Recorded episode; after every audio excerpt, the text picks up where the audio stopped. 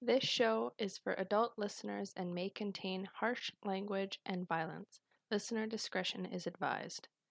This podcast is dedicated to Edmonton true crime.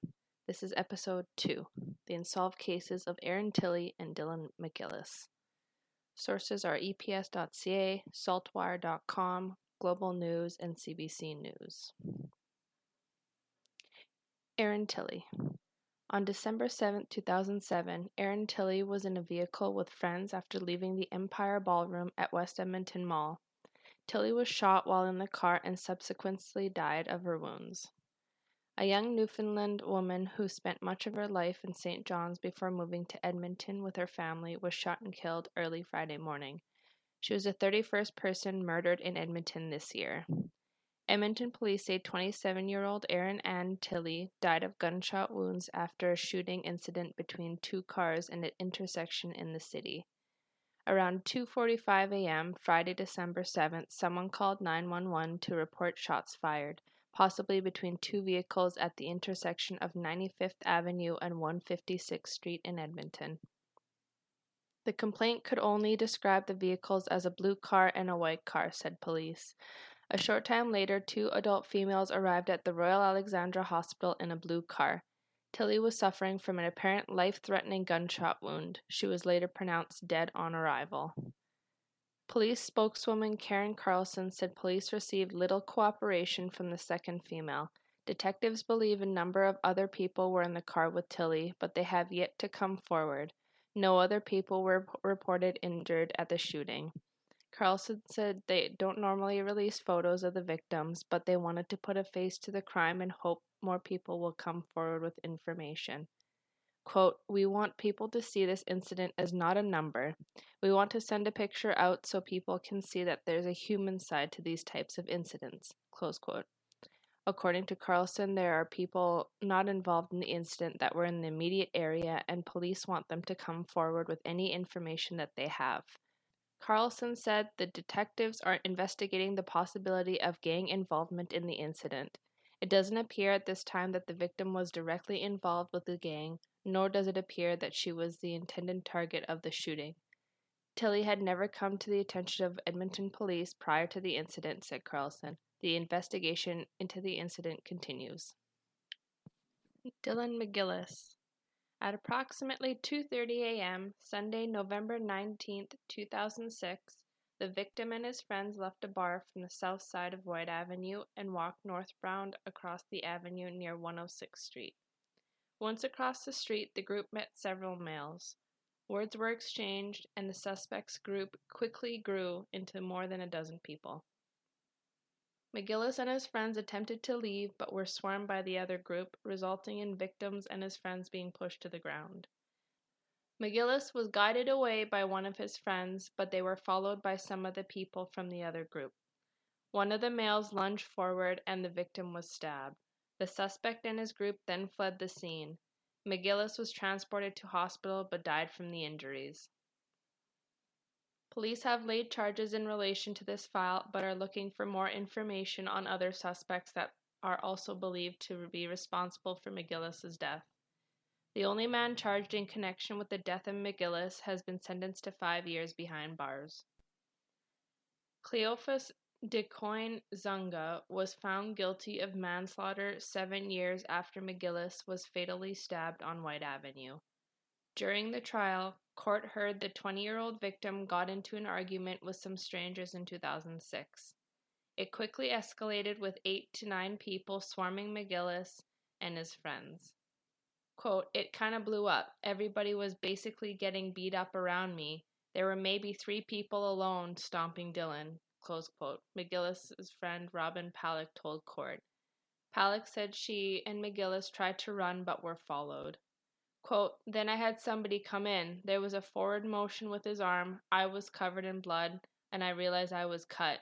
I was kind of lost for words. Close quote.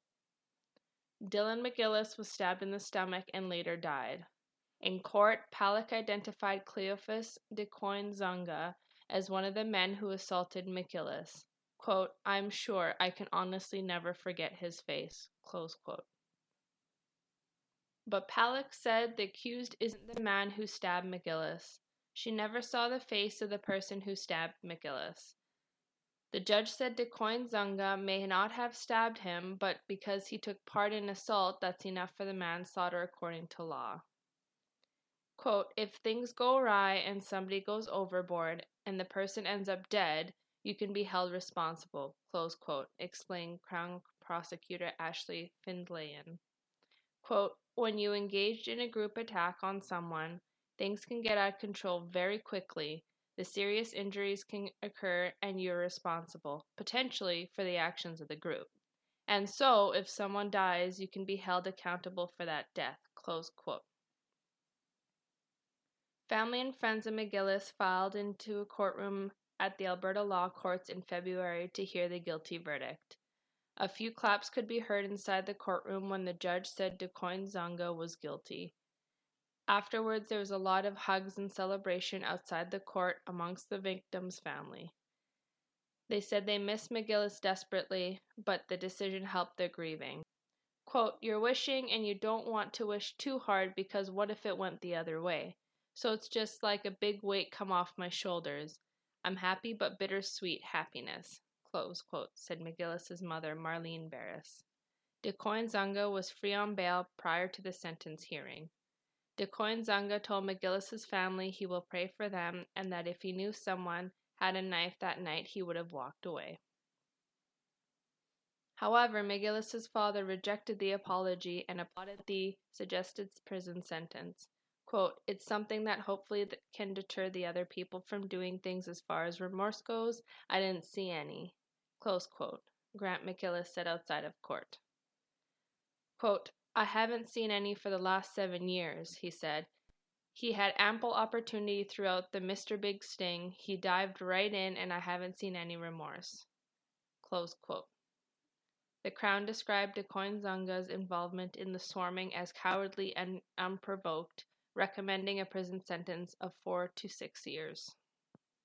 If you have any information on this individual or any other missing persons, please contact the Edmonton Police Service at 780 423 4567 or Edmonton Crime Stoppers at 1 800 222 8477 or submit your tip online. And remember, someone always knows something. This is a bonus of Niko Arlia. Before I start, I would like to bring up the fact that I had gone to junior high with him at one point and we were friends. I had just recently found a news clipping stored away regarding his passing that I kept all these years, which brought me to the idea of covering him. May God rest his soul. A 20 year old man was sentenced to eight years in prison on the fatal stabbing of a teen during a party at Killarney Community Center last year, according to published media reports. Kevin Ishmael Moffat pleaded guilty in Edmonton Court of Queen's Bench to manslaughter, aggravated assault, and assault with a weapon, and the slaying of a 17 year old Niko Arlia on January 9, 2011. Two other teens were injured in the incident at the hall located at 87th Street and 130A Avenue. An Edmonton man who killed a teen in a cowardly and thoughtless act of evil and stabbed two others during a melee at a community hall party was put in prison on Friday. Justice Eric Macklin called it a tragic case with a lot of victims and lamented how traditional schoolyard fights with fists have turned into fights with weapons and death. This must end, said Macklin. I don't know when this took place, but it has to end. High school students shouldn't have to live in fear going to community halls. Quote, It's frankly shocking to the court and to the community, said Macklin, referring to young people bringing weapons to public places to wreak mayhem. It's an unacceptable. Close quote. According to agreed facts, a series of altercations between three groups of young people at Killarney Community Hall at the night of January 9, 2011, resulted in the death of Niko Arlia, 17, and serious injuries to Bradley, Roy, Bandura, and David Nemen. Crown prosecutor Chanel Waschenfelder told the court Arlia had gone to the hall party with friends and fellow students from St. Joseph High School, including Nemen and Peter Missieu, while Moffat was there with his sibling Kim, his cousin Sean Fortis, and friend Jason Radoy. Roy Bandura was also at the party with high school friends, but they had no association with the Moffat or Arlia. Court also heard Radoy had gone to St. Joseph's and had a long standing friendship with Arlia, but the friendship ended in a public dispute began in late 2010.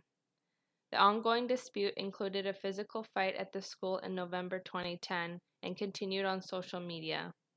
There were 70 to 80 young people ranging in age from 14 to 22 at the hall party, and while no alcohol was being served, people were seen boozing in the parking lot. An initial conflict began when Moffat and Radoy arrived, involving the Moffat group and the Arlia group. However, security guards were initially able to separate them. Then there was an altercation between Fortis and two girls, and Roy Bandura and his friends got involved. Moffat and Roy Bandura fought, and Moffat stabbed Roy Bandura three times in the chest, collapsing a lung. The fight then erupted into a melee with multiple combatants, including Moffat and Arlia. During the brief battle, Arlia was stabbed three times in the torso. He grabbed his stomach, turned white, and ran from the hall.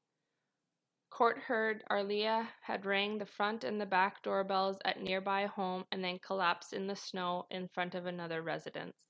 He was found by police at 2:10 a.m. and pronounced dead at the scene a few minutes later. An autopsy revealed a fatal wound to his heart. Meanwhile, back at the hall, Namen approached Moffat and Radoy, and he accused Moffat of stabbing Arlia and challenged Radoy to a fight. Moffat then said, You want to get stabbed? And Namen, re- and Namen responded by saying, Do it. Moffat then struck Namen in the torso, and Namen collapsed to the ground with a minor wound. Moffat, who was identified by witnesses as a result of his unique neck tattoo and chin strap beard, was later arrested at Radoy's home. Arlia's mother and sister cried as their victim impact statements were read out. Arlia's father called Moffat an evil coward and in his victim impact statement said that the slaying was a cowardly and thoughtless act of evil. Defense lawyer Kent Teskey told court Moffat had also been going to high school at the time and said his Guyana born client was remorseful for his senseless actions. Moffat got credit for 15 and a half months in pretrial custody, leaving him with a little under seven years to serve. Thanks for listening. This is a part of the ACAST Production Network.